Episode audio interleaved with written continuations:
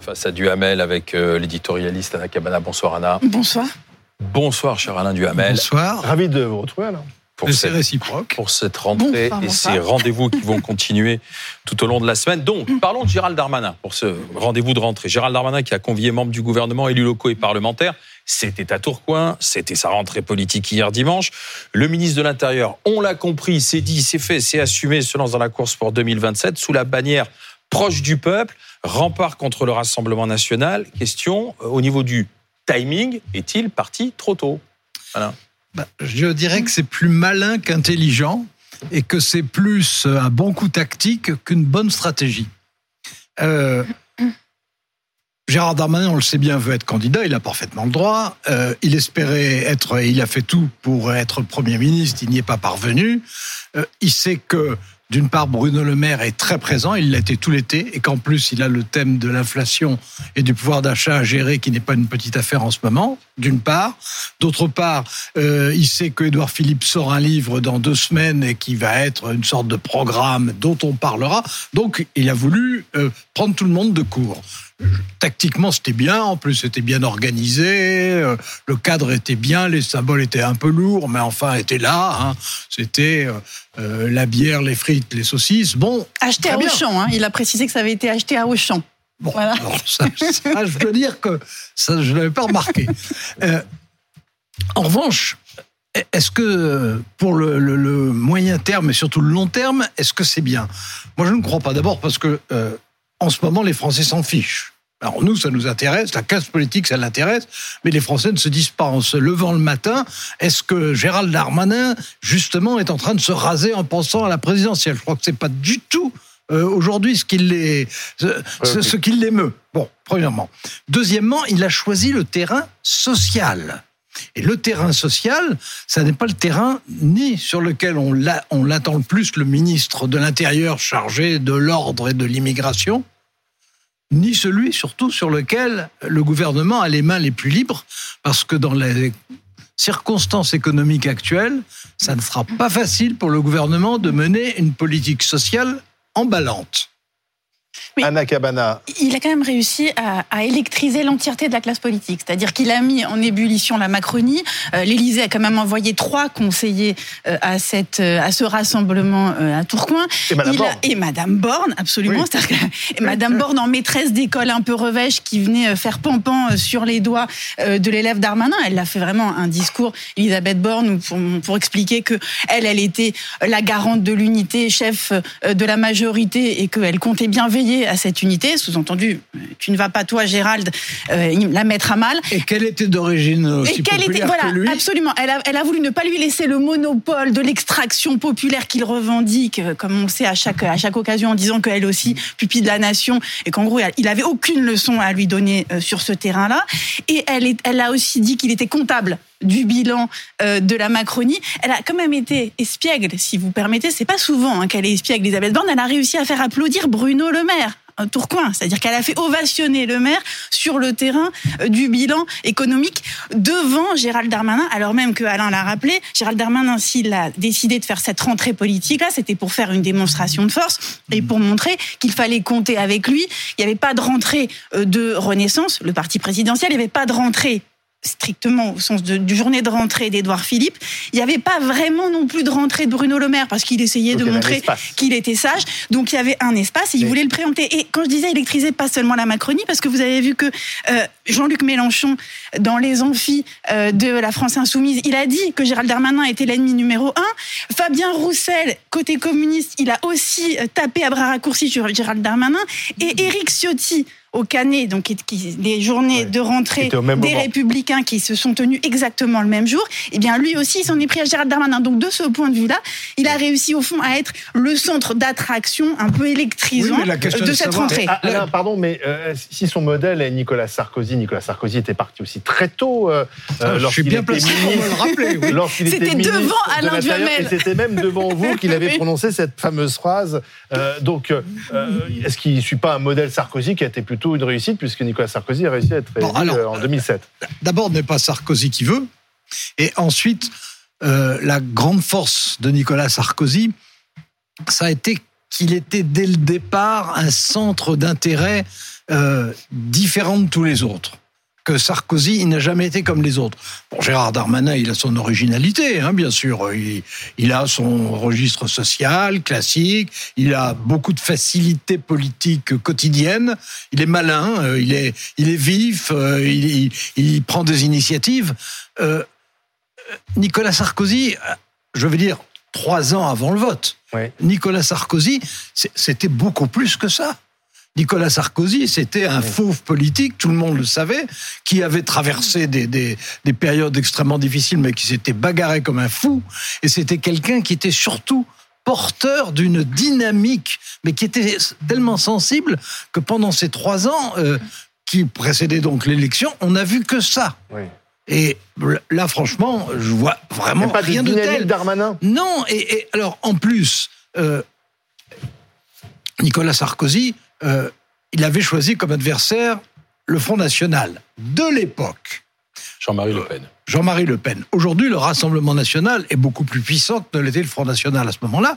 Et surtout, le terrain choisi euh, par le Rassemblement national a changé. Il y a toujours le terrain immigration et ordre, Mais il y a mais il y aussi beaucoup de social. Ah, D'où le social de Darmanin. Bah qui oui, peut enfin, répondre sinon, à- que- si- sinon, sinon que euh, là, il arrive comme les carabiniers. Je veux dire, le terrain social, toute la gauche est sur le terrain social, le Rassemblement national est sur le terrain social, le gouvernement assure qu'il est sur le terrain social, même si on peut en discuter. Bon, mais, mais franchement, là, il, il se, il se distingue pas vraiment. Et puis, je le répète, pour- eh, quand on est au gouvernement, quand on est au gouvernement depuis six ans, euh, on est comptable de la situation sociale, de toute façon. Et est-ce que le gouvernement a aujourd'hui les moyens de mener une politique sociale ambitieuse? Réponse en ce qui me concerne, pas du tout. Oui, mais pour Mais succéder chose- à Emmanuel Macron, est-ce qu'il ne faudra pas se détacher d'Emmanuel Macron, même si on a été son ministre? Mais justement, ce qui est, ce qui est amusant, c'est qu'au fond, Nicolas Sarkozy, euh, lui, il encourage Gérald Darmanin. Il est même le Oui. premier, au fond, euh, des, euh, Supporters. des supporters de Gérald Darmanin. Euh, vous avez vu euh, son, sa sortie, alors, évidemment, ce qu'il a écrit sur Gérald Darmanin euh, dans, ce, dans le tome Oui. 2 de ses mémoires, mais ce qu'il a dit aussi euh, à TF1 et la façon dont il, dont à chaque, maintenant, à chaque interview, il enfonce le clou comme une vacherie, en fait, envoyée à Macron et il, et il, con- il conseille à Gérald Darmanin Oui. d'être au fond le, euh, le Sarkozy de Chirac, c'est-à-dire que de pas être seulement, de pas faire à Macron ce que Macron avait fait Oui. à Hollande, mais de faire à de faire à Macron ce que lui, Nicolas Sarkozy, avait fait à Jacques Chirac. Il Oui. faut bien voir que Nicolas Sarkozy, il, il joue beaucoup dans leurs discussions, en tout cas tous les deux, jouent beaucoup le parallélisme des formes, c'est-à-dire qu'il y a euh, le ministre, alors le, le, le, budget, le ministre du budget, puis ensuite ministre de l'Intérieur. Sarkozy. Et là, pareil, comme Sarkozy, Oui, il se, il lui- voit. Attendez, pas lui qui l'a mais- décidé, oui, mais comme Sarkozy, il se voit refuser Matignon, il est, il est, il est bouté hors de Matignon. Vous vous souvenez que c'était même un, un, des, un, des, enfin, un des moteurs de Nicolas Sarkozy, qui considérait que jamais Chirac, non mais ça faisait partie de, de, de ce que Sarkozy racontait, c'est-à-dire qu'il avait, il n'avait pas eu le droit à Matignon, alors qu'il était le plus fort et que Jacques Chirac lui avait refusé, Non, non, au fond, euh, ce poste. Et là, Gérald Darmanin, euh, à la mi-juillet, il est humilié, il est vexé comme un pou, parce qu'il considérait que c'était c'était à lui d'avoir ce, ce job, qu'Elisabeth Borne était Mais- trop techno, pas Non, assez non, politique, mais- et bam Et ça le libère, ça a libéré non, mais- Darmanin. non, non, mais il y avait une, euh, il y avait deux grandes différences. Et il y en a Euh, beaucoup plus que deux, mais, mais- J'ai dit, lesquelles j'ai dit deux grandes. Ça ne veut pas dire qu'il n'y en ait pas des petites. Disons, je prends les grandes et je vous laisse les petites, si vous voulez. avec plaisir, Alain. Je Bon. prends les petites. Euh, premièrement, euh, Nicolas Sarkozy avait été dans l'opposition à Jacques Chirac. Il n'était pas simplement dans son gouvernement. Il s'était battu contre lui aux côtés d'Édouard Balladur. Là, c'est pas du tout le cas. Euh, euh, Gérald Darmanin, il s'est pas battu contre Emmanuel Macron à, à aucun moment. Donc ça, c'est bien entendu que c'est une différence considérable. Puis, enfin, la, la deuxième chose, il- il faut les regarder tous les deux quand même. Euh, bien sûr qu'un professeur aime bien de voir un élève qui se débrouille pas trop bien parce que dans ces cas-là, il se dit c'est grâce à moi et il est certainement très content de pouvoir un peu chatouiller Emmanuel Macron. Euh, Mais simplement, euh, quand Jacques Chirac a, dû subir les offenses délibérées, télévisées, répétées de Nicolas Sarkozy, Jacques Chirac était un vieux monsieur très fatigué.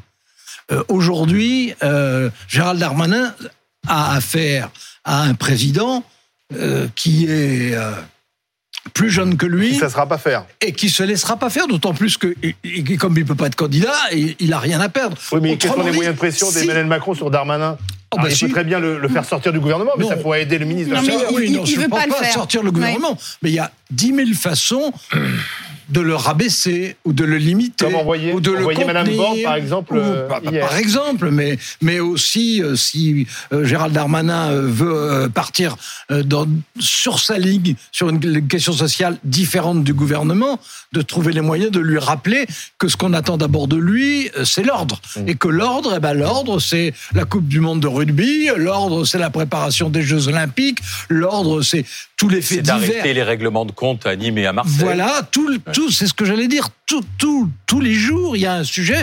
Et si euh, on voit Gérald Darmanin euh, se concentrer sur une politique sociale sur laquelle il ne peut rien, et à propos de laquelle il ne peut rien annoncer de nouveau dans les trois ans qui viennent, et qui se passe n'importe quoi, n'importe quel fait divers, ben, tout le monde se dira, euh, bien entendu, et tous les Français se diront, job. ben, non, mais qui s'occupe, qui s'occupe de son travail?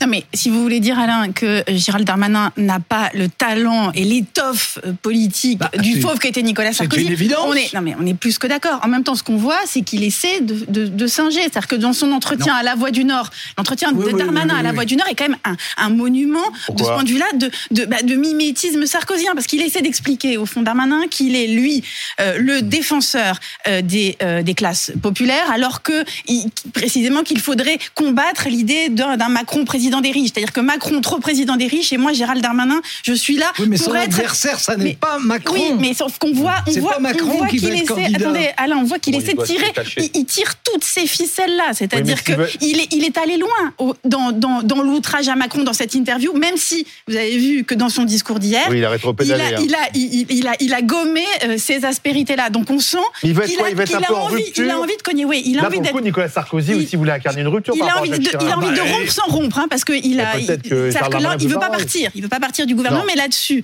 là-dessus, du côté de Darmanin comme du côté de Macron, on est si, on peut dire d'accord. C'est-à-dire que Macron n'a aucune envie d'avoir Darmanin à l'extérieur du gouvernement, parce qu'il pense que ce serait euh, que ce serait laisser euh, au fond quelque chose de trop dangereux à l'extérieur. Et Darmanin, il n'a pas non plus envie de perdre la surface que lui donne euh, le, sa position gouvernementale. Oui, mais- Donc ça le coince, mais Alain. il va continuer de tirer des ficelles, Alain. Alain et. Anna, euh, puisque vous filiez le- la, la comparaison avec Nicolas Sarkozy, Nicolas Sarkozy était parti avec un parti en ordre de marche aussi derrière lui.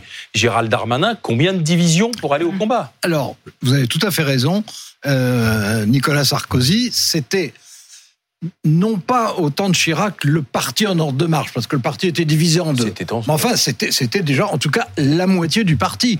Mais enfin, surtout, euh, il avait euh, une existence en permanence qui faisait que tout le monde s'intéressait tout le temps à ce qu'il disait, même Tout si on n'était pas du tout d'accord. Hein. Mmh. Débat. C'était euh, et, et il était évidemment à ce moment-là, en ce qui concerne euh, son camp, en ce qui concerne la droite, l'homme qui comptait, l'homme qui s'imposait, c'était lui qui existait. Aujourd'hui, Gérald Darmanin, il n'est pas du tout nul. C'est un bon politique, c'est une bonne, c'est une bête politique. Bon, c'est un animal politique. Mais simplement, la différence, c'est que Gérald Darmanin, c'est un animal politique et Ouais. que Nicolas Sarkozy, c'est un fauve Alors, politique. Nicolas Et ça Sarkozy- n'est- Et les troupes, et ça n'est pas du Oui, tout alors, la même chose.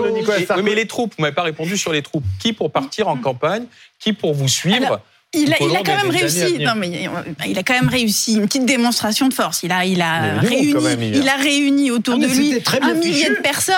Avec, bien il y avait des parlementaires LR, il y avait d'Eliott, il y avait de l'UDI, euh, il y avait, euh, il y avait de la majorité, bien sûr. Il y avait 11 ministres. Non, c'est pas. C'est-à-dire que Les Lyotte, je sais pas s'ils si, sont venus. il Ils y sont avait, venus il y avait, oui, absolument. Pas- Moins que Donc, il prévu, mais il y en a eu quand même. Donc ça veut dire que il y non, mais, oui, mais ça veut dire, ça veut dire qu'il y a eu quand même, de, de ce point de vue-là, une, une façon de, de, de créer un rapport de force. Oui, mais Anna- Là, on peut, on peut dire qu'il a, il a posé les bases d'un un rapport de rapport de, force. force. Anna Cavana, oui. vous, vous citiez Nicolas Sarkozy. Nicolas Sarkozy dit euh, celui qui peut euh, battre Marine Le Pen doit pouvoir rassembler les macronistes, la droite actuelle, mais aussi les émouristes. Est-ce que Gérald Darmanin correspond à ce profil? Est-ce qu'il peut rassembler ces trois familles?